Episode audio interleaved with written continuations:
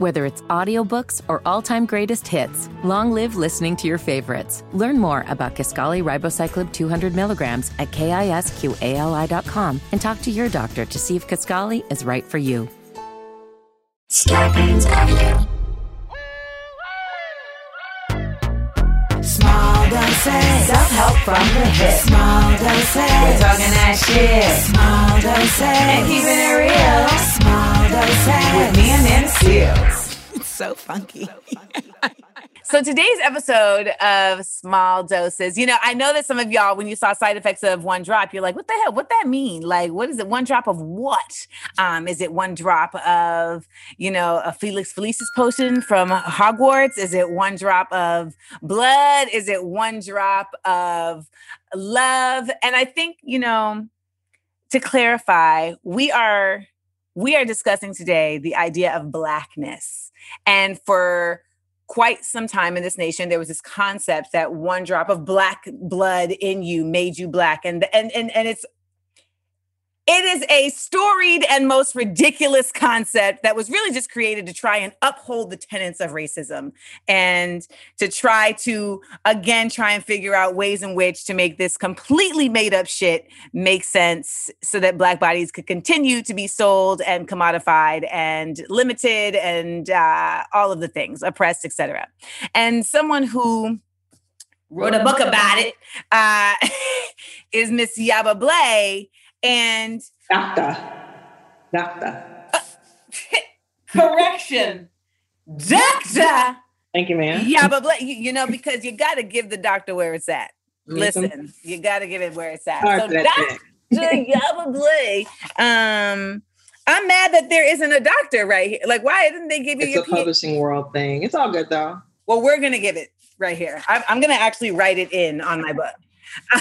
um, so, One Drop Shifting the Lens on Race is this great book that our guest today has put together, full of interviews of individuals who I think it's safe to say kind of like walk the line of possibility when it comes to their relationship to Blackness, right? And they have defined their Blackness in a multitude of ways. My favorite was um, New Orleans Black. like, and what I love about the book is that people have defined their blackness. Like, particularly, like some people are like, I am mixed black. Some people are like, I am Afro Latina. Um, and it's global too, right? So you're diasporic in the conversation. And so today, Dr. Blay is joining us um, to talk about her book, to talk about this concept, and also to talk to me about where I would have fit in Le Book had I been interviewed because me and my light skinned self are attacked on a daily basis about whether or not my access to blackness is legitimate. Mm, Welcome to the show. thank you so much for having me. I watch you and hear you on the internets and the um, mm, the intellectualism as well as the ratchetdemic. Uh, they extend beyond, and I'm like very honored to have you on the show because it was. I know it's also so easy, and I appreciate that. It was like, hey, you want to do the show? You was like, yeah, I'm gonna do the show. And it was like, okay, you gonna do the show. So please tell us, like, what made you decide that this was where you wanted to, you know, go with um, this book? Well, as you can see, I'm dark skinned. Yes. I have kinky hair. I am Ghanaian, born in America. Um, but I was born and raised in New Orleans. And so New Orleans has a long history, a beautiful Black city, long history, long culture, but also a long history of colorism Yeah. in the city, right? And so my relationship to New Orleans, of course, I love my city, but I was very aware that I was dark skinned and that I was different from a very, you know, young age. Is part of the reason why colorism became something I wanted to study, you know, and so it's something that I focused on in my graduate studies. Um, I ended up doing my dissertation on skin bleaching in Ghana, which is a whole nother conversation in itself, but like most academics, you do your dissertation, you work yourself to death, and then you're over it. And I was definitely over it. A lot of academics will turn their dissertation into their first book. I was like, nah, it's trauma. It's still It's trauma. it's still sitting on the shelf back there behind my book. But I had an experience in in grad school. I went to Temple, and Temple was a very blackety black. Yes, it is. I got into Temple. Did you? I got into Temple. I ended up going to uh, Columbia for grad, but I but because Temple is blackity black, I applied. Yeah, for sure. And Philly is blackity black, right? Yes. So moving from New Orleans to Philly into the Black Studies department at Temple was like, you know, a homecoming of sorts for me. Hmm. Um, and again, I was going to be focusing on colorism and diaspora and skin bleaching and all this stuff. So cool. Maybe my second year, third year, um, a new sister entered the, the department. And uh, I laugh about it now. And, and I always laugh when I talk. She's in the book. We talked about it. But like we had rat beef. She claims the rat beef was on my part. And that's fine. But I ain't like her. Yeah, but why you ain't like her? I like her because she was acting light skinned. What does And that by mean? that, by that, what I mean is, and again, context is my own experience, right? So. I'm coming from an experience where people literally will reject you to your face based upon your complexion. Like Yes. not being invited to a friend's birthday party in elementary school because her mama said I was too black. Right. That type of stuff. Okay. So when I say acting light skinned, I mean like, you know, she walked with a little prance and um, she didn't speak. Like again, I told you Temple is a very black space. Like we have black cultural standards. And like if somebody raised you right, you enter into a room of black people and you speak. You ain't got to speak to every single person in there, but good morning, how y'all doing? Acknowledge that there are other human beings in your presence, and she would not speak. Right. And so I'm like, oh, she wanted them. Because I'm connecting these dots. You acting like the people who hurt me, most Fair. honestly. Right. So if that's who you are, we'll keep our distance. And we kept our distance. When she was getting ready to graduate, one of our mutual professors was like, Yeah, you really got to read her paper. I'm like, I'm not reading her paper. Fuck her paper. reading her paper. But he knew my work. So he's like, no, you got to read her paper. I read her paper, come to find out that she identified as Black very strongly. So mother's white, father is Black, but she grew up in Lancaster, Pennsylvania. Now, once you leave Philadelphia, you're in Klan country. Like Pennsylvania is white. yes, yes, yes. She grew up in a white Mennonite community. And so in that space, she was the blackest thing there was. She was very clear that she wasn't white. She was very clear that she was black. But then she comes to Temple and people aren't receiving her as such, you know? And so And what you so what you read as her being uppity was her more so being insecure. being insecure, but I would say almost being because like it wasn't there. Was, let me tell you something.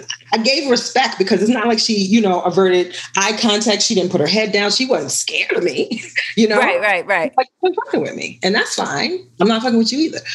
It But was she more so- afraid of you? No, that's what I'm saying. She wasn't. It was more so like, oh, I know how y'all are. I know why y'all treat me this way. So I'm going to keep my distance from you. So we got two people pr- protecting themselves Yeah. from people who have historically hurt them. Yeah. Right. So I didn't even talk to her about it at the time. She graduated. I graduated later, years later. I was ready to do this book and I, I reached out to her. I reached out to her to interview her. And, you know, she says now, she's like, I thought it was a setup. You know, she was asking me all kinds it of could have come with the heat. She asked me all kinds of clarifying questions, but she agreed to do it. And I'm so glad we had the conversation because, again, hearing her experience helped me to understand, you know, Yeah. not to give an excuse. I still tell her, you know, you got to speak to people, right? It's not to give you a pass for doing But that. she didn't even come, but she didn't get, she wasn't raised in an environment where she was even taught that that is the thing to do. So it was kind of like her ignorance was on display as insolence. Perhaps. I'm just, no, I'm asking. I mean, there's so many parts to it because she was raised by her white mother, black father. Her father died when she was young. She still had aunties and other extended black family, but it was like she would only see them, you know, family reunion type vibe. So day to day, yeah, it's a different cultural vibe, right? Yeah. Um, but it's also just still hard for me to understand how people don't speak, but that's something else, right?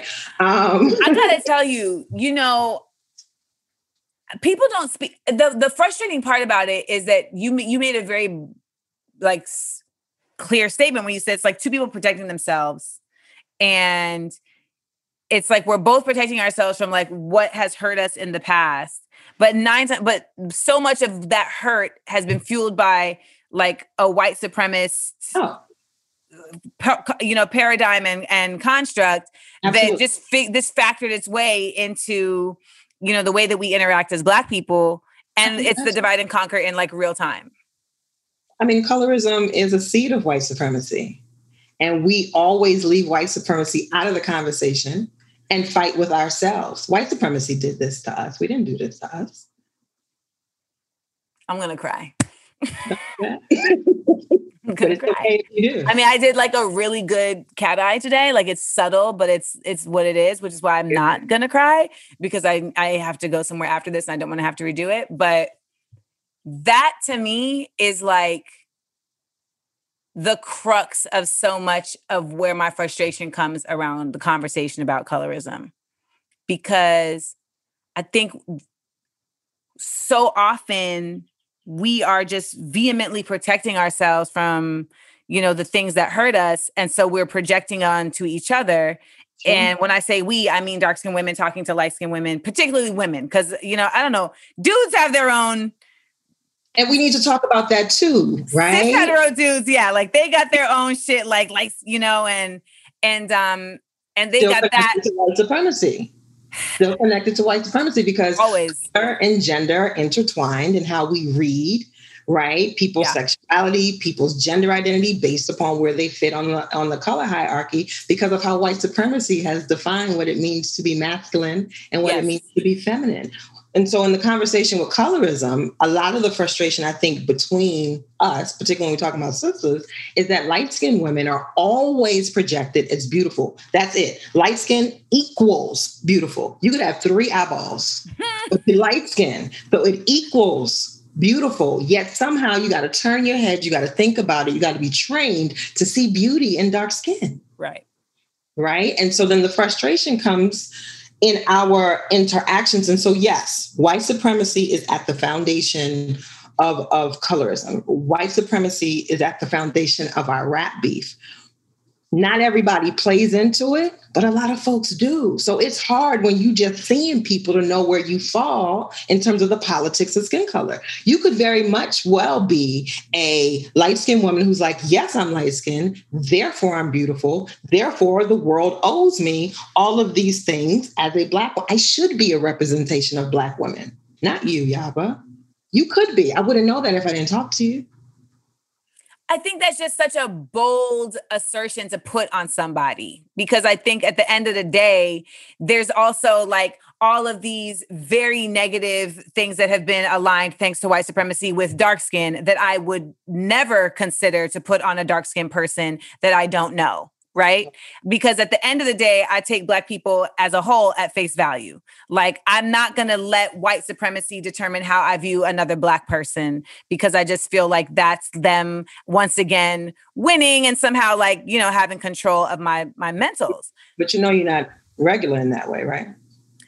Well, you know, uh, uh, yeah, you know, uh, Dr. Blay. Uh, I know that I'm not regular in that way. And not you, Amanda, as a light skinned woman. I'm talking Amanda and Yaba as Black people. The fact that we're having a conversation and we're connecting this to a larger institution called white supremacy, even us having this conversation isn't regular, isn't normal. There are lots of Black folks who we want to pull ourselves up by our bootstraps and take accountability and be responsible for our own shit and not willing to say it's not ours. There's Yeah. so many things happening, right? There's so many black. I think honestly, you know, I say white supremacy all the time. I, I, I deliberately say white supremacy more than I say racism. I choose the language of Yes. white supremacy because I don't want to make it about individuals. People don't understand racism, and so they think it's about a racist individual. No, you're racist. She's a, this is a a global institution of thought. supremacy. You know how many black people are uncomfortable with that language? Yes, I do because I was a part of a book um, that was challenging white supremacy, and there were a number of celebrities, and I guess I had been considered a celebrity when approached as bringing part of the celebrity voices to the book. That was like the concept, and there were a number of my peers who chose not to be featured in the book because they did not want to be aligned with the language of white supremacy. People who I've seen very earnestly speak out against racism Yeah. did not want to align themselves with that language. And I just was like, Mm-mm. what, do you not get it? Mm, And that's why I use it. so Right. if you're comfortable, good, because now we can shift something. If you're comfortable with the language, there's a problem. You're too comfortable with the language of racism. You think you know what that means. Ask the average person how to define racism. They can tell you how they feel. They can tell you what they think it looks like, but they've never been pushed to actually learn about it, right? We take it for granted. If you don't understand something, say that. And then we can have a conversation. it's so hard for us to say we don't understand something. Uh-huh. And then and then honestly, there's also this climate that says, well, why the fuck don't you understand it?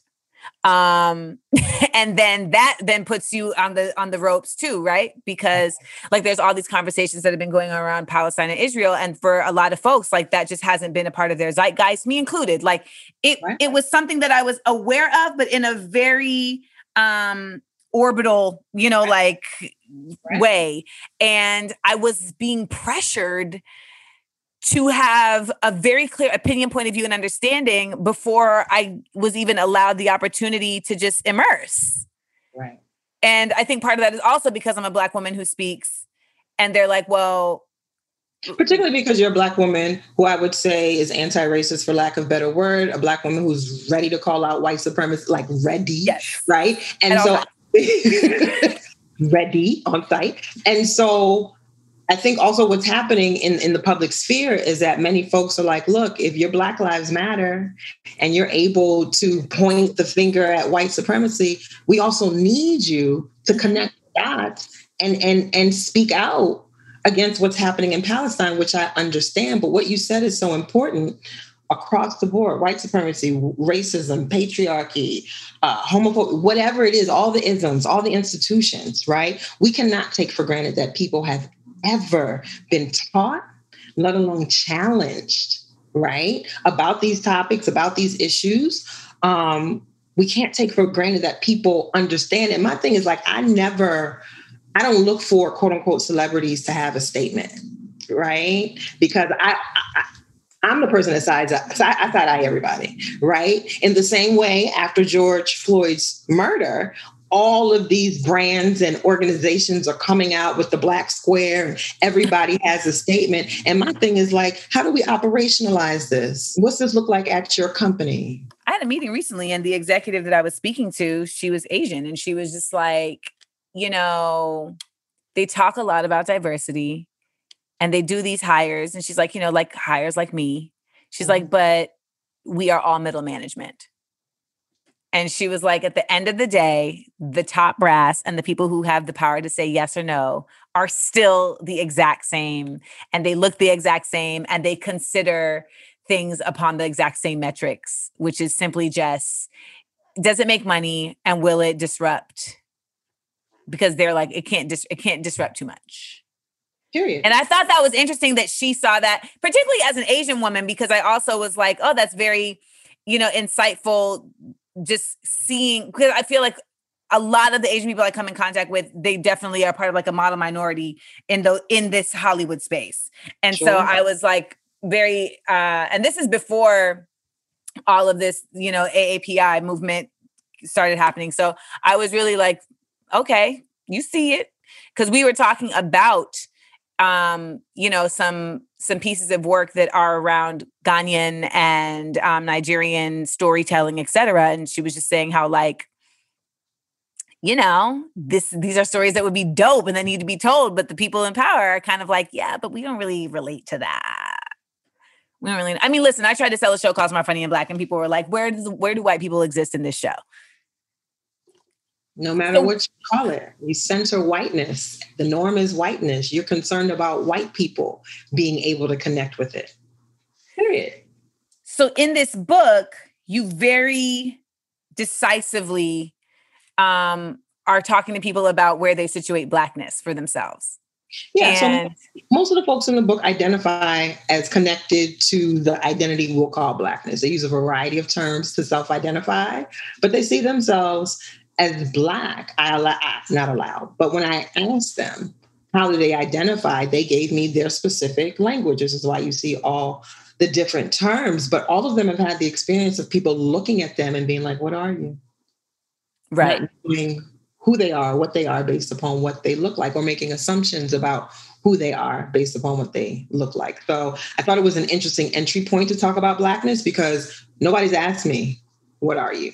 There are no questions about what I am, right? So I've never been in a position to have to actually defend or define blackness. I wouldn't know where to begin to define blackness. It is what it is. I know it. You know it. We good. No. But for someone who's looking at you and can't tell where you fit in this color scheme and this racial hierarchy, then you're put in a position to have to defend your identity. And so you come up with language of how to define your blackness. And so I thought it was an interesting entry point to have a conversation about blackness as an identity, as a lived experience.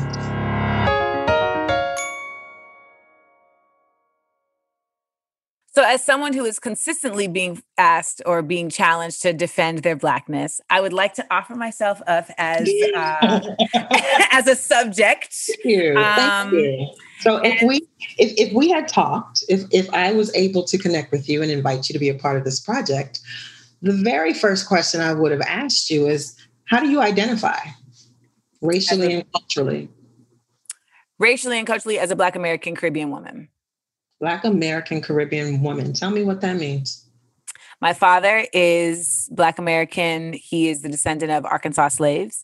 And my mother is born and raised in Grenada and the descendant of Black people in Grenada, as well as um, some Irish man. Okay. So you can point to the Irish man. yes, because he was my great grandmother's boss and she was his maid. Mm-hmm. So that math is pretty Mm-hmm. basic. Got you. Does your family consider that man family? Does anybody No. claim Irish? No. No, nobody considers him family, and and he didn't consider us family. Mm-hmm. Um, and and we all, in typical Caribbean fashion, live very closely juxtaposed to each other and, and adjacent to each other within a village. Mhm. Um, and so there was a Facebook page for our village. And the white woman, there was a white woman who had posted him and was like, you know, this is my fa- this is my great grandfather, and da, da, da. my no, she was like, this is my grandfather. So it would have been my yes, it's my grandfather, and you know, um, she was saying all this stuff, and then my mom was like, yeah, that's my grandfather too. I know that's right. and this set off a firestorm, you know. But um, so even though we, even though that we weren't, we we didn't claim him as family.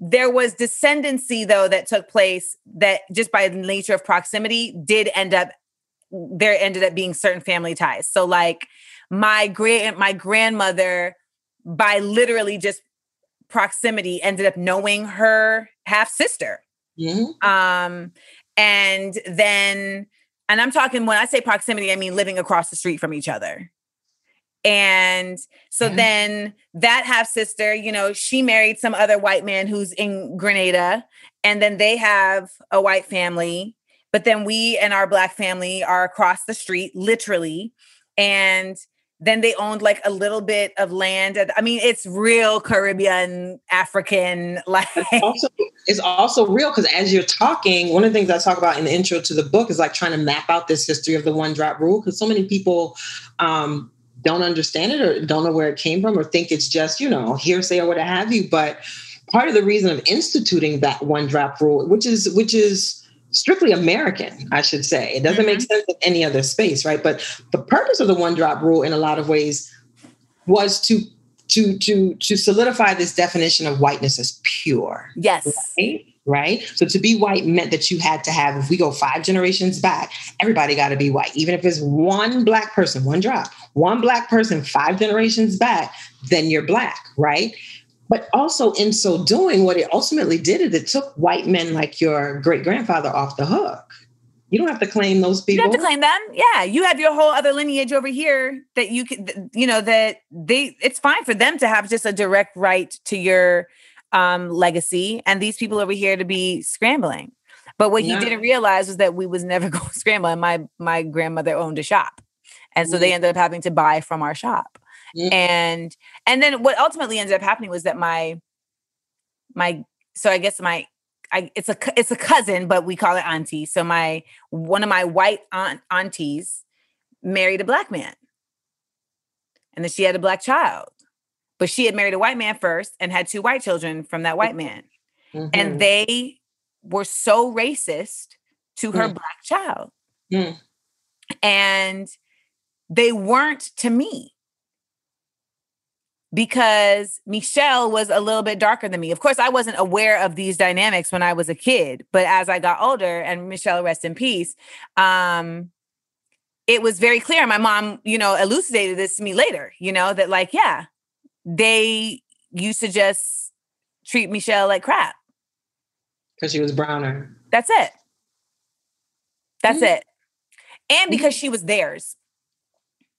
I think it was fine for them to treat me nice also, even though I was brown, because I wasn't theirs. It was Mm. more like a choice. It had a certain level of charity to it. It's like you're still over there. But Right. she's like, they're they're feeling like we have to claim this because she's our daughter, she's our granddaughter. She's disrupting our purity Mm. and you know that um that really my mom had like serious you know ish like my mom didn't let that ride and had serious issues with that but in terms of like so when i talk about like my blackness i'm far more um i mean i just know my mother's side of the family far more than my father's side um but i'm also intrinsically aware that as a that i am a black american woman and that i sh- i do very consciously exist in a duality Okay. Black American Caribbean. I got all the questions. Black American Caribbean woman. So I have a few questions. You can you can jump in which one feels right. So one of the questions I want to ask you is what do people assume about your identity when they see you? But I kind of want to break that in too because I'm wondering and presuming that there might be two different experiences in the United States versus Grenada. Mm-hmm. First of all, that was a great pronounces of Grenada. Yeah. Um, Do people question your blackness in Grenada? no. No, in Grenada, they don't pre- pre- question my blackness at all. I mean, they question my Grenadianness, Yes. you know, but no one is like, oh, you're light skinned because it's a black island. Yeah, oh, okay. Is there language? And again, excuse me, folks who are going to take offense, language happens differently across the world. My people are from Ghana. They don't have no problem calling somebody a half caste, right? I, know think that's an older term, mulatto as well. You know, that's an older term. Coolie, Coolie, like, is, Coolie is more like Indian. okay. Um, so like you'll hear that more in Guyana and Trini- and Trinidad and Tobago. Okay. Um, but half caste, I feel like is a more like that's my mom's like generation. Like, and my mom was born in 47. Okay. But I have never I have never I've never felt that awareness in Grenada. More so it's all it's the challenge is like, oh, you're not really Grenadian, you're you're a um I forgot what they call me. It's kind of like the reverse of off the boat. like you're a Yankee. That's what they call me, a Yankee. okay. Whereas here, I mean, you have black folks who are like, well, there's light skinned black folks. So that's not a conversation, right? But then you have other folks who are like, you absolutely have a white parent. I don't know who you're fooling, and you're non foundational.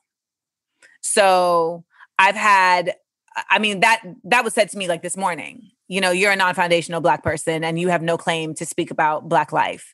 Um, I've been told by like a, quite a few folks that identify as ADOS, right? As American descendants of slavery, like, you know, you need to go back to uh you need to go back to your island, you dirty islander. You know, and it's like the language is so it's just so mimicking of the language that we have seen used against us and other folks that have come onto this into this nation that it's it's like it's hurtful. I'm not to lie. It's really it hurts me.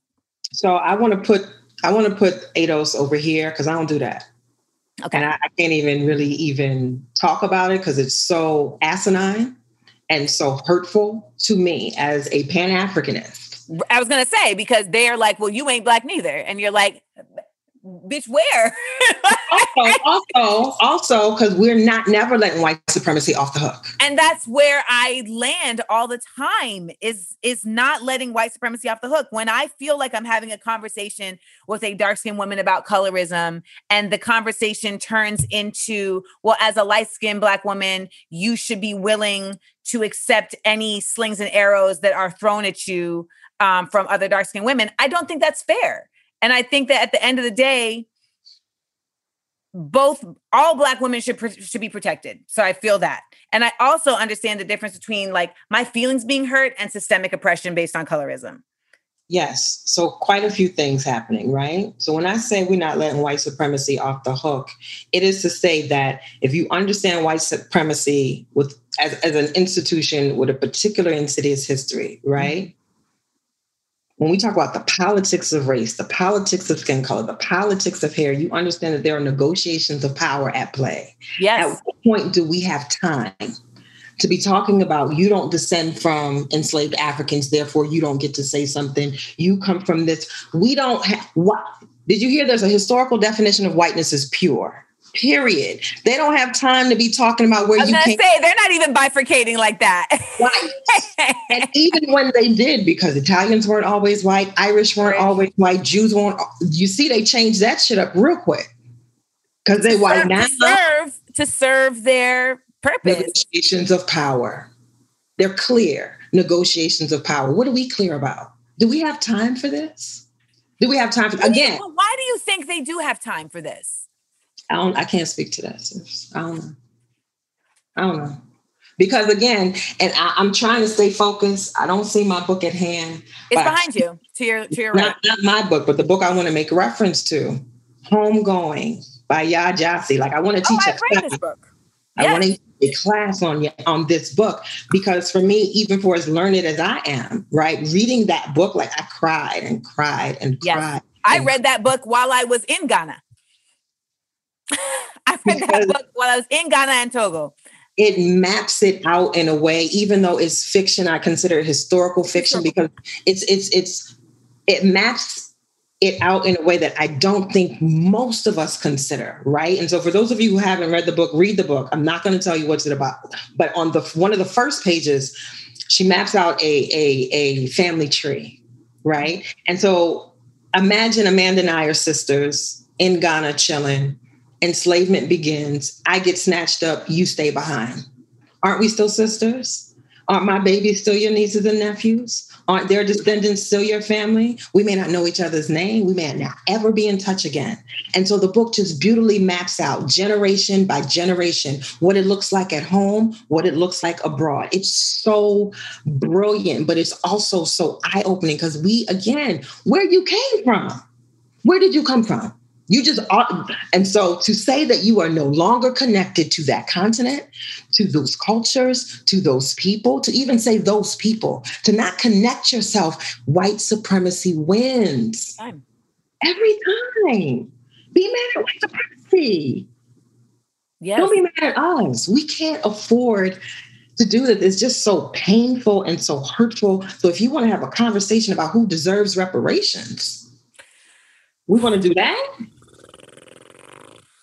Every person with a bit of black blood deserves reparations, period. Done. Done.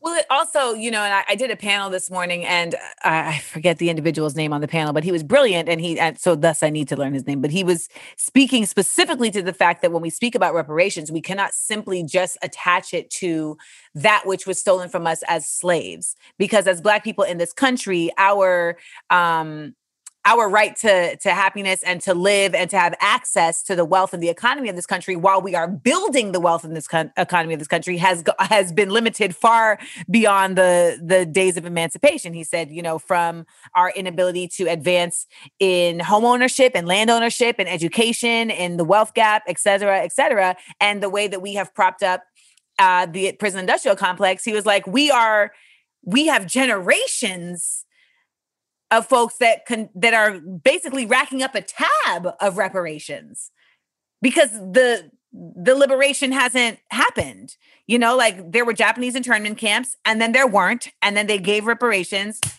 here we go there we go Right. We haven't had the then there weren't yet. And honestly, this type of talk, this is why we can't have nice things. we doing it to ourselves. This is why we can't have nice things. Ain't gonna be no reparations. Because y'all can't even be clear about who's supposed to get it. And why come it's only folks who are the descendant of enslaved Africans who deserve reparations? What about the Africans?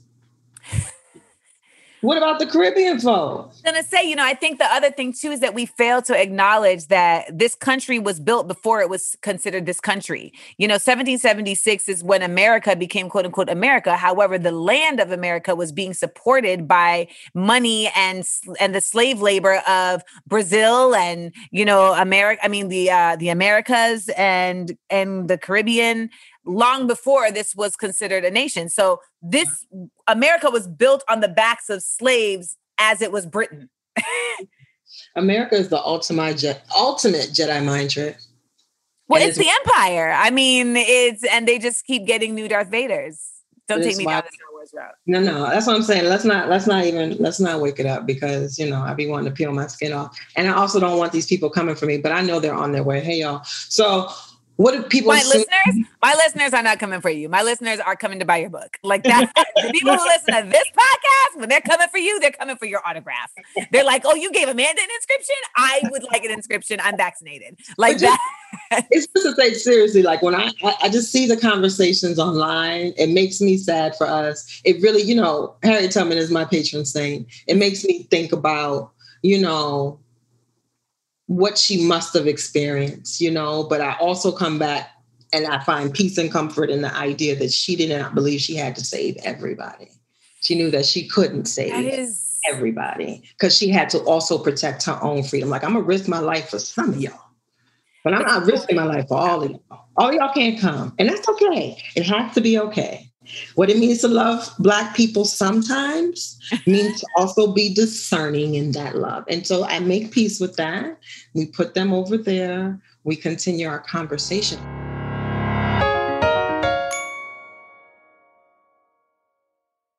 So, how does it make you feel when people question your Blackness? invalidated. Hmm. Um, and it makes me feel it's a trigger. It's like I've worked through a lot of my traumas and triggers, but that one seems to still always have one in the chamber. Um, and I think because it's not attached to like a parent, it's it's attached to kind of like these beings that don't have any face like they were just you know it was throughout school and whatnot and you know my experience as a light-skinned girl was i was around a lot of dark-skinned black girls who were like very very clearly letting me know like you ain't us and i was like but i want to be and then I grew up in LA and Orlando, but primarily Orlando was where my consciousness because I was like eight when I moved to Orlando. And then when I was, and then I would have like white girls who are like, You're like black, but I'm like black, black, you know what I mean?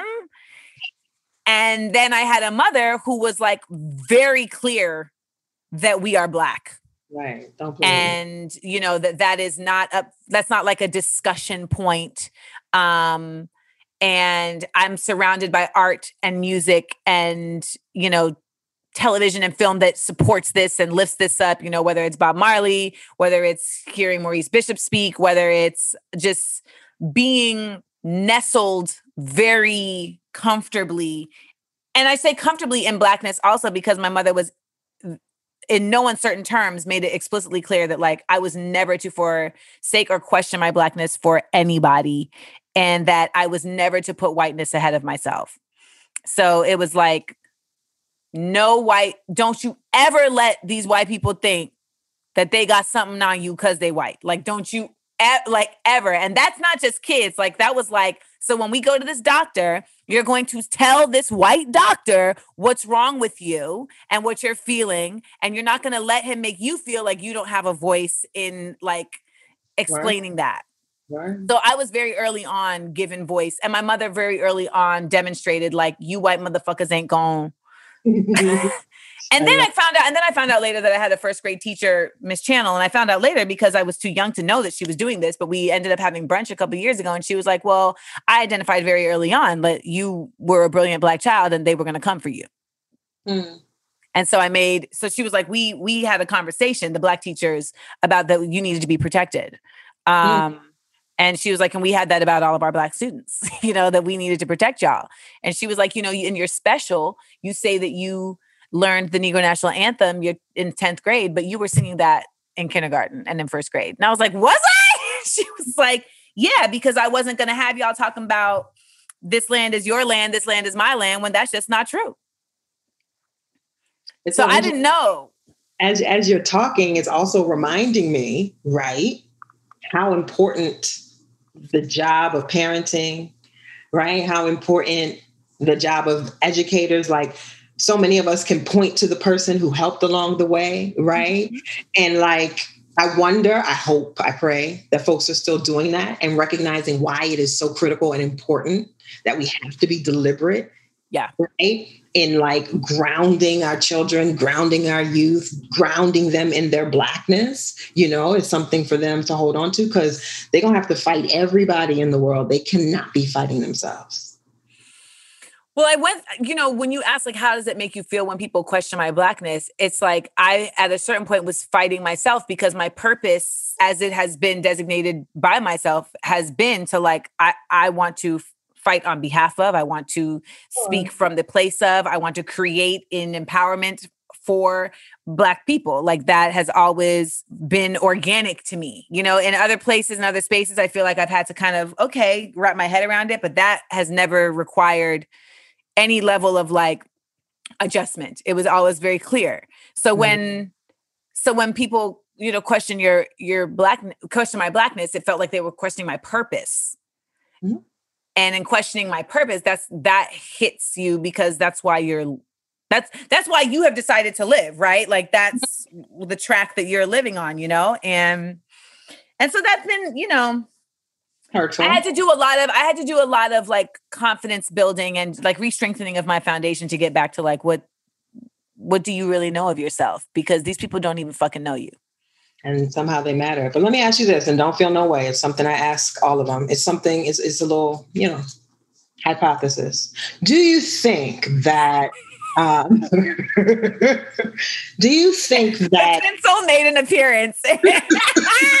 do you think that because of your light skinnedness and because people question your blackness or have questioned your blackness to the degree that they have, do you believe that that then causes you to perform posture, turn it on up a notch? Like, you're not going to question my blackness. I'm about to be the blackest Negro in here.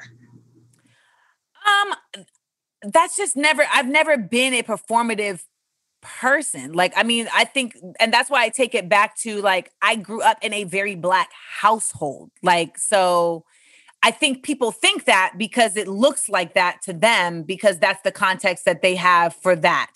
But for me, it it's like like I said how like in Grenada I'm not I was ne- my blackness was never questioned like so within my caribbean upbringing like my blackness was never questioned. So therefore like i never had to perform in that space. It wasn't until i was in middle school that i would say like it the, the you know things kind of started where it's like oh like you think you black but you talk white. Mhm. and so, like, I have a poem called Oreo where I talk about how there was a moment where I felt like, oh, maybe I need to like learn these different language points and start saying y'all and, you know, in order to like meet some standard of what blackness is. But ultimately, it's like, no, like your black, ex- every black experience is a black experience unless it's anti black. Like, I genuinely believe that and I stand behind that. And, um, I have also had incredibly unique experiences, Right. right? Like, I mean, I I think that's the other part that a lot of people don't acknowledge either is that like we are individuals and we have unique experiences that shape us. And so to your answer your question, no, I don't think I think that that is why people think that a lot of Right. times. Um, but I also think the proof is in the pudding, and you can only put on but so long. Yeah. Agreed.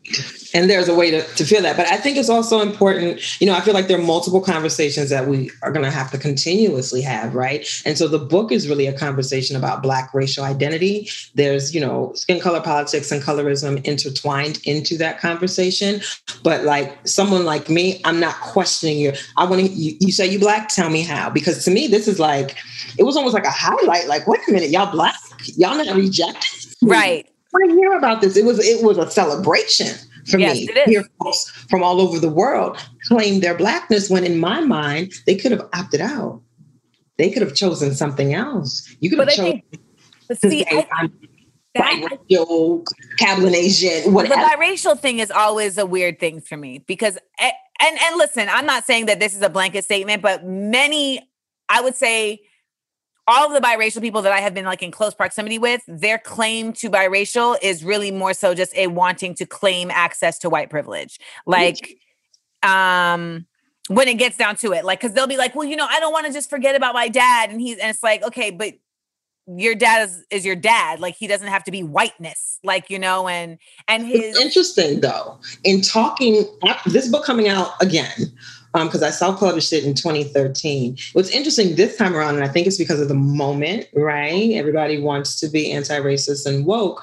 I'm hearing the most from white mothers of who they define as biracial and or mixed children right and the discomfort with like well what about me what does it mean if my child i gave birth to this child and they just say that they're black what about me and like where are Not- you from but also what do you have to do with that and so I think you remember on social, I shared someone's tweet. It was a, a, a white woman who tweeted, and she since deleted her account.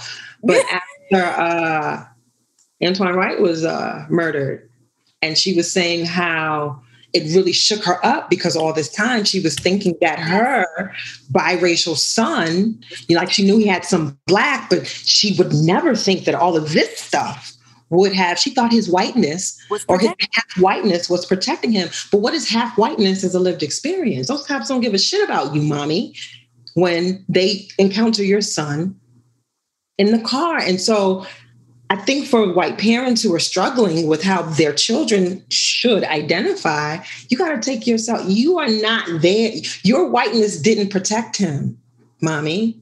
It can't protect him. There's no as a half white lived experience. You don't get to pull out a white card, Mr. Police Officer, don't kill me because I'm more like you than them. They don't care. It doesn't work that way. So, like when we talk about people's identity, and that's why it was important for me to let people use the language of their choosing, right? Because what we say out of our mouths reflects what we think in our heads, what we feel, perhaps. And though there are lots of folks who identify as biracial and or mixed, that's theirs. Fine. I'm not going to argue with that. I do have questions though. What is biracial? What is mixed? In this racial climate, what does that mean? And also why? like when I when I was uh DMing, not DMing, but we were on Instagram the other day, and I was like, wait, there's a there's a rapper named Mulatto. Oh, yeah, it is. Well, she changed. I, I think I read a headline that she just changed it to like Big Lotto or something. 'Cause she- she Mulatto. so much uh, flack for it, but yeah, light skin Keisha. light skin Keisha. Because again, what is it that you want me to know about you when you hit the stage and say, I'm mulatto or I'm light skinned Keisha? And light skinned Keisha, again, this is why context and upbringing is, I'm from New Orleans. I, light skin to me is a lot different than a lot of folks, but light skinned Keisha, baby, No, she was you, not you, you not. You might be light skinned in Ghana, fair. But you're not even light skinned in Atlanta, sis. You're not.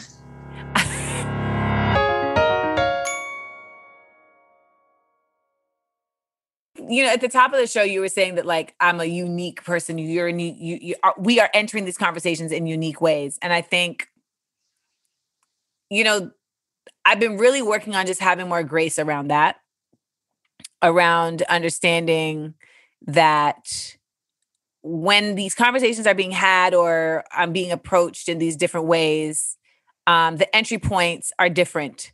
Yes. Um, particularly just even the even in the fact that like I've I've done academic study in this space, right? So there's like a certain level of like just not just my feelings and experience, but also like a critical thinking and like a- a- academic approach that I've taken to studying other people's experiences and perspectives when a lot of people really don't, right? Like they speak from solely their experience, solely their perspective, and that is what informs everything and nothing else really matters. And so I've been trying to be more graceful for that with that. You know, as a light-skinned black woman, I do think it is on my shoulders to be open to conversations around colorism that are uncomfortable. Um, I stop them when they become disrespectful. Mhm. And so when you start to address me as a white woman, Mhm. then I stop the conversation yeah, because you shouldn't have to. because that's not something I'm going to accept. So like I've been I've been told like oh you sound like a like you're you're behaving as a fragile black as a fragile white woman um for simply stating like I don't appreciate being spoken to in this way. And you know that's a very Hmm. That is like pointed language that doesn't to me open room for like actual growth and discourse. And I think that's what we have to model. I feel like we could have a whole nother conversation about that because I do think there's a lot of work that we have to do as sisters, Yes. right? To to uh, to begin, and not to say as a, fin- a definitive heal, right? But to work towards healing, right? We all have to come to the table with a particular level of vulnerability and honesty and openness. Use the language of grace. Um, but I think for me, what's helpful is like if I'm able to admit that there is trauma, let's not continue to traumatize one another, right? I, I have a friend and colleague who light skinned, brilliant, very anti-colorism, right? Same kind of deal. People make a lot of presumptions about uh, who she is and what she stands for, but she has a lot that we could all like. There's conversations to be had about colorism, but she also knows and feels like she can't be the voice of a colorist conversation, if that makes sense, right? So if she, You just if, gonna keep affirming me today because I have said that and got so much fucking heat. about what? I have said I don't feel like I should be the voice of the colorist conversation. I should be lifting up voices Yeah. and and giving and creating space for that conversation. Yeah. And the two things I get heat for are that and for saying that I don't feel like my light skin has been the sole reason for my success. Mm, yeah, people don't like that, huh? They don't. And I will continue to say that. Because again, I feel like if I attribute my light skin to the sole reason for my success, then I have then given white supremacy uh, the credit for my talent, for my ethic, etc. Has it been a part of it? Without question. Okay, as long as you say that. But without, I mean, without question. But I think people will want to say, like, well, you need to say it's 90% of it. And I'm just, I won't. How- The other thing too is how would you know? right? Because other people going to look at you and say, this is the reason for it. I mean, I think there are things that you can to it and you probably know just based upon your experience, which is why you are acknowledging that it has contributed. But what I you're mean, saying is Hollywood. How could it not? not, of course, right? But you're not willing to give all of it up to colorism, which I, I get. I wouldn't tell you to. But the notion of, and it's something I want to work through, something I want to work through, something I want to talk to. I think we have to acknowledge, because I'm also thinking back to my relationship with Danny, who's in the book. This is a, we were talking about in grad school. We have to also recognize how our bodies are triggers, right? So if you, Amanda, become the voice of a colorism conversation, you should expect every bow and arrow at your head Yes. because your body represents pain and trauma for so many people who don't want to hear it coming out your mouth. But me, oh, I can win an Academy Award talking about colorism. You want to hear it from should. me, right? You want to hear it from me. Yes. right? Um, but it's not to say, Amanda, don't talk about colorism at all. I mean, honestly, it becomes you have to I have to be so particular about the particular space and who I'm in con who I'm in conversation with. Like even you felt the need like in our DM to like make it clear like this is a safe space. Like, I didn't even ask that of you. You know, like, is you gonna come from my like what? I didn't even ask that of you. You were just like, but I'm just letting you know. Um, and I think ultimately, like that's this that's what we were talking about with just as as a sisterhood of travel in the sisterhood of traveling colorism. Like we have to be able to have that conversation. You know, I had a brother tell me one time, he was like, the whole goal is to always uplift confidence. Hmm. And I was like, say more. And because we were we were we were having what could have been an argument had he not been somebody who had really worked on himself. Okay. And he was like, I'm upset right now because the way that you handled that situation, it didn't feel like you were aware of my feelings or the way that your words could like disrupt my confidence. Hmm. And I was like, oh, My bad. my bad, brother. You know what I'm saying? Uh, let me let, let me build you back up. But him being able to verbalize that to me just kind of is something that's always sat with me because that's the first thing we do is like we try and chop down. No you know? No doubt. And once you say this is a conversation about colorism, lots of folks come to the table armed. Like if you come into the conversation ready to fight, then we're gonna have a fight.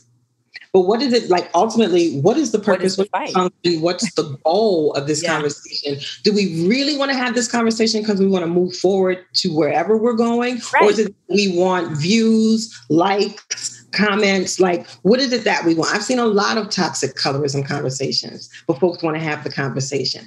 I'm only interested in having colorism conversations that are allowing us to connect the dots back to white supremacy Absolutely. recognize that we are not crabs, nor should we be in barrels. And that ultimately, if we recognize white supremacy as the problem, what's what are we trying to do? What, you trying to build? We trying to move? Because we, are always going to put it on the table. So, what does that mean for Amanda, who is seen as light skinned, received as light skinned? What is your relationship to white supremacy? I can fuck with you because I'm clear that you're anti white supremacy. Boom. I should then be able to trust that your intention in having the conversation is It's always to always to dismantle white supremacy. But it's also something similar to what the brother is saying to you. It's also something that you would also have to keep in mind, which is difficult because if people come into the table armed, Amanda, of course you're going to want to defend yourself. It's so many things that we have. This is so many things. And I've been literally, t- you know, and honestly, like, and and you know, again, people's experiences are their experiences, and that it's their truth. But like, I've been told that as a light skinned woman, as a light skinned black woman, like, I should be expected to to have to defend myself, and I should be okay with that. Um, and I just I bristle at that because I also know that as a light skinned black woman, I'm sit, you sit at this weird intersection of like upholding white supremacy as at the same time as being a victim of it. Um, because you still experience discrimination, like you still experience, and so, and then in the same way, it's like, how do I make room for dark skinned sisters? How do I make room while still making room for me? Sure. Um, and you know, that consciousness is one that I think is not as we it's like we never get to that conversation. I know for me in my work, I make a point of being very conscious about like the roles that I will go out for. Um, you know, and when I see shit that's sideways, being like, this is fucking sideways. They just had me audition for a role where the sister looks just like you. And they sent me an audition for that. And I was like, how? Because it was a biopic. And I was like, how? How? Why'd y'all send me this? But this is what I'm saying, Amanda. If we are if we are at the table, right, and we're strategizing because we know how white supremacy works, Amanda, your mission is every time you hit that room, sis, we need you to call their bullshit out to their face.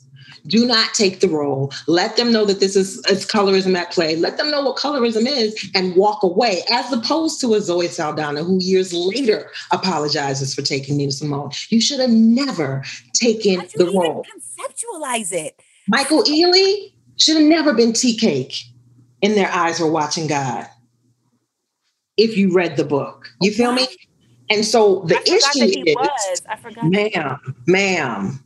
Okay. The issue is we are now side eyeing your integrity. So don't come at me about your blackness when the right dollar amount hits the table. You'll take the role.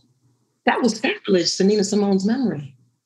And I don't want to beat up on Zoe because she's caught it for old and new. But I am Still mad about it though, because I, I I didn't even understand how that conceptual. Let me tell you, you know how hard it is to get something made.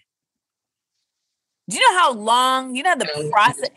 It is. There is nothing turnkey about getting anything made. So to so that's why that project was so disconcerting to me because I'm like, this had to go through a lot of phases.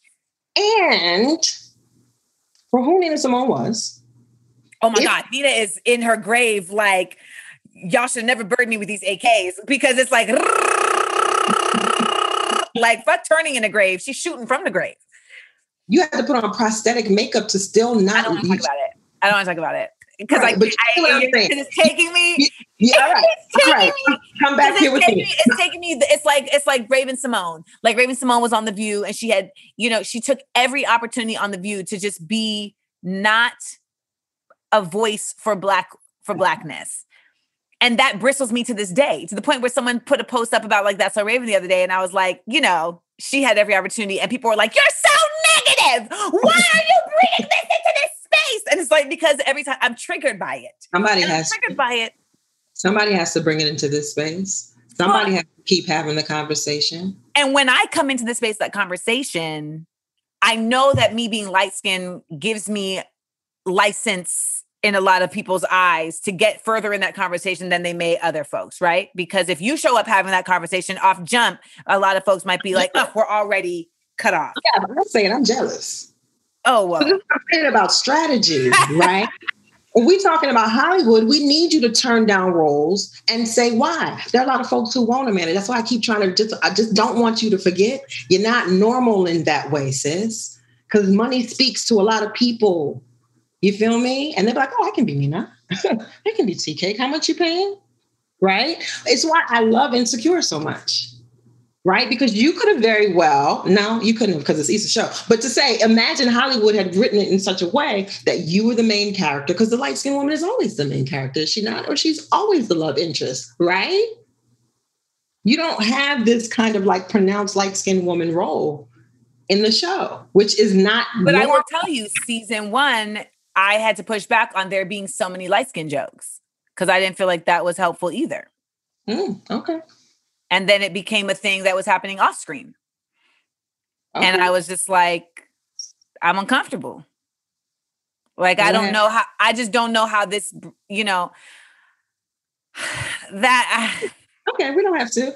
I was, there's, there's just this town, like, I completely agree with you. Like on the surface of things, it is absolutely dope that Insecure is is helmed by two brown skinned sisters, and that Yeah. was a decisive decision made by Issa.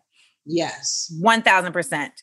Um, I think though there is really just a considerable awareness that it lack that lacks in this town around just protecting each other in Hollywood and um and who who deserves protection uh who you know with it there i thought that there was a black hollywood but there isn't. Hmm. there's very very clear there's cliques and cliques and cliques and cliques and cliques and cliques and cliques and cliques and cliques. So it's very tribal in that way.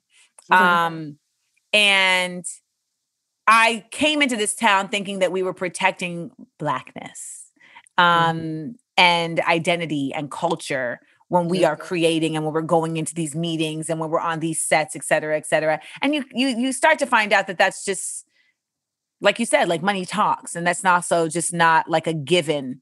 Um and that that that for me really took me to a place and i talk about that all the time that like it took me to a very very dark place that i had to like come back out of and only recently have i come back out of and like planted my feet again and been like okay i know i, I do because i was about to just leave this whole shit because i'm just like i don't what's i don't belong here Yeah. um i'll just go open a scuba shop somewhere and call it a day but then something was awakening me and harriet is my patron saint too and i think she kind of just came down with the lantern and was like let me just light the way back for you boo because you got folks to save with your work and you got shit to, to do and um and i i have an ex used to call me the black oprah and I'm doing this with you today.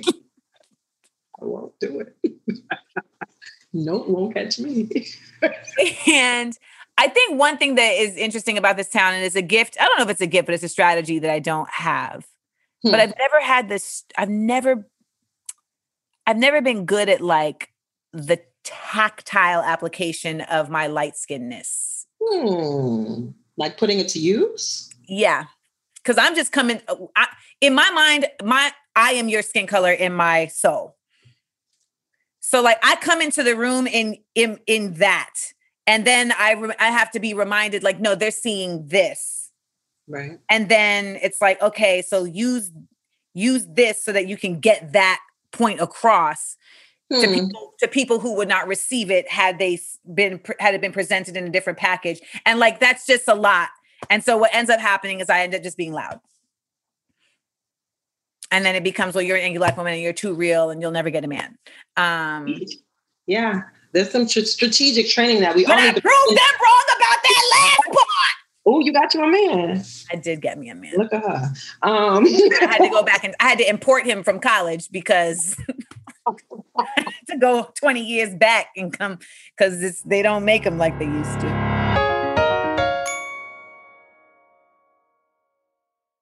We cannot lose sight of the trauma. You know, when you were talking, you said you thought the goal was to protect blackness. My immediate question is which blackness? Hollywood is an interesting place. What's that mean to protect blackness? Which blackness? So there's a racial blackness, there's a cultural blackness, there's a racial Both. blackness, there's a political blackness. Honestly, it's all of it. From like I will say this. The biggest privilege I believe I had was access to incredible educators. That is what changed my whole life. I had access to educators, particularly black educators, who always included blackness in whatever they were. So if we're talking about theater, if we're talking about politics, we're talking about social sciences, et cetera, et cetera. So I was very well versed in a large scope um, of of blackness as it relates to just like the bigger picture. And so when I come into this space as a creative, all of those scopes are a part of that. Yeah, you. I'm talking about them. Oh, yeah. You always say that. Right. Hello. Who are we talking about? You Keep coming back to that. part of your work, Amanda, is the work is, and it sounds fucked up to say, maybe you have to like decenter yourself, meaning you're not normal. Like the expectations perhaps that you have of everyone else, like the Oh well, no, no, no, yes, yes. So I had to do that, yes, because I was going to kill myself, and then I and and that's what my therapist was like. Well, let's not do that. Um, she was like, yeah, let's not, let's not, let's not kill yourself because other people are whack. Correct. Let other, you live and live away from them. she was like, let's not. So let's let's step back from that. And but it was a lot of it was around just like somehow this became a therapy session, but a lot of it was around former therapist. the, she got me. Oh, I wasn't trying. Doctor, doctor. Um, but I do feel like if we're gonna get to the bottom of this one drop thing, I will tell you that the light skinned folks who didn't align with this idea that we were different or that we were more accessing to whiteness, we have craved um, the unity and the love and the embracing of our black brotherhood and sisterhood and family. Like that's like a real thing, right? And so when I came into this town and the community that was already here, that is what I felt I was stepping into a legacy that I had grown into, that I had watched, you know, whether it's a different world or, you know, Eddie Murphy's films, etc. So I had created this like fantasy Narnia, like a Negro Arnia, um, based on well, based on perform. I mean, not just based on performance, but based on like you know my interpretation of how I feel like people are moving in these spaces. And, you know, ultimately, what people say is not necessarily what they do. At all. And so that was kind of just like my young naivete at 38. like, but, but the beauty out of that came me actually finding folks who are like myself. Right. And there are more of us out here than you think. You know, it's just that the, those voices are louder because that's the goal. And so I I know that I just want to always create more space for black voices that make more space for black voices, which is why there are certain people that I just simply don't I don't even acknowledge their existence. It's making me think of this uh, video that was viral a few years ago. You probably remember it, little girl, little white girl in the back seat trying to put on her seatbelt. Her dad's trying to have. She's like, "Worry about yourself. Worry about yourself. I got it. You drive. Worry about yourself. No, thank you. Right." it's always that tension of like, again, I'm just gonna keep calling Mama Harriet's name. There's a there's a there's ways, there's spaces in which you're gonna have to worry about yourself. And it's not to say, you know, fuck all these black people. But No. those, you know, those who's coming, they, then they're gonna come. And those who stay, eh, what you gonna do? You gonna hurt yourself? a lot of light skinned black folks, you know, you asked me about like the performativeness of like feeling like you gotta do um you gotta be extra black, like you gotta say nigga extra times, like nigga nigga. Like, you know. I think sometimes it doesn't show up necessarily in that way, but it shows up more so in a way of like I have more of a responsibility to save and to help and to um, create space than s- because of my access, right? Like that's where it shows up, and Mhm. that ultimately can lead you down a road, right, where you end up dating niggas that you can't save because you feel like that's what you're supposed to do. I can't. I mean, it's work, and I'm saying this to you like I say it to myself, you know, because this work is so, and that's the thing I don't think many of us, if not any of us, we don't get credit for, right? We don't have to do this. We don't have to do this work, right? This work is painful in so many ways. yeah, Right? Loving us costs, protecting us costs, and yet we choose it every single time right? So you're putting yourself out there to be the recipient of all manner of stuff, and still you show up again. So you got to take care of yourself in that. And it's also about, you know, measuring the expectations. Like everybody ain't gonna love you. It's cool. No, and I think as black folks, I know I know a lot of my peers felt like this election really showed us that we say the words black people aren't a monolith, but we seem to always be surprised when we show that. like we're like black people are not a monolith, but then we're like, why the fuck do you think that? It's like, no, really, we're not. Like we are a multitude of dichotomies and intersections and um and and and and it's beautiful and it's dark uh not by skin color but by virtue sometimes and um Sure. and yet we must continue to to forge forward and i i really do appreciate this book because i think to and you said this you're just like oh like i didn't realize there were all these other people who consider themselves themselves black and i feel like that just strengthens the force That's how I feel. I want to see myself connected to as many people as possible, not isolate like I'm this person from this. It's only us. It's Mm. all of us. I see myself every single place I go. Like you can't tell me I'm not Jamaican. I'll give a whole connection between Ghana and Jamaica. I'll connect the dots between New Orleans and Haiti. Like I'm all of us. Right These are all my folks, and not just based upon what we look like, but like what we like. Blackness is a thing that we do. Mhm. Blackness is a verb, right? Culturally, we are so connected. How dare we sit somewhere and just separate ourselves? That's what white supremacy intended. That's why they give us all these boxes and all these options. Guess which box they give themselves? One. one And again, I don't want us to model ourselves after white folks. never Not saying that. But until we figure out our own strategy and our own power structure, right? Mhm.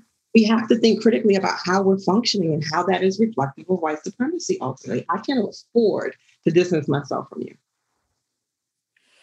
Well we're friends now so Okay.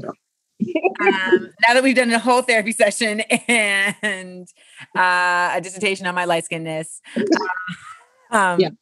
But what I will say is when Yes. you feel the need to chop somebody else's head off because they gave you a light skin joke, just deep breath. I don't chop. I just say I don't appreciate that. Okay. Yeah, I don't chop because I, I mean, honestly, I know where that joke is coming from, so I don't chop. I just say I don't appreciate that. Okay. You know, and I don't have those, and I don't have the reverse of those jokes even in my like co- like I don't have a I don't have a version of a dark skin joke for a light skin joke. So. I don't have a comeback. So the only thing I can say is I don't appreciate that. Mhm. Um and you have a you have a huge platform, and I, I think it's okay to also save some conversations for yourself. Meaning, like things you want to work out, then you find your your your tribe. You find the group of folks that you Absolutely. Yes, which is why, you know, I've I've definitely been in that situation and learned the hard way. Like, mm, you could have also just done this, but that's the only child in me being like, I'm on my phone, I'm by myself. And it's like, no, bitch, you uh, with 100 points, 1.7 million people. Relax. I want to talk. No.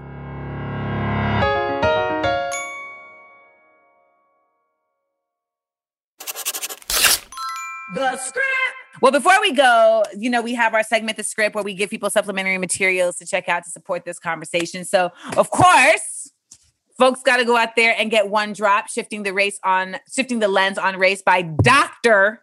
Yaba Blay. Um, it's a be- and it's a beautiful book.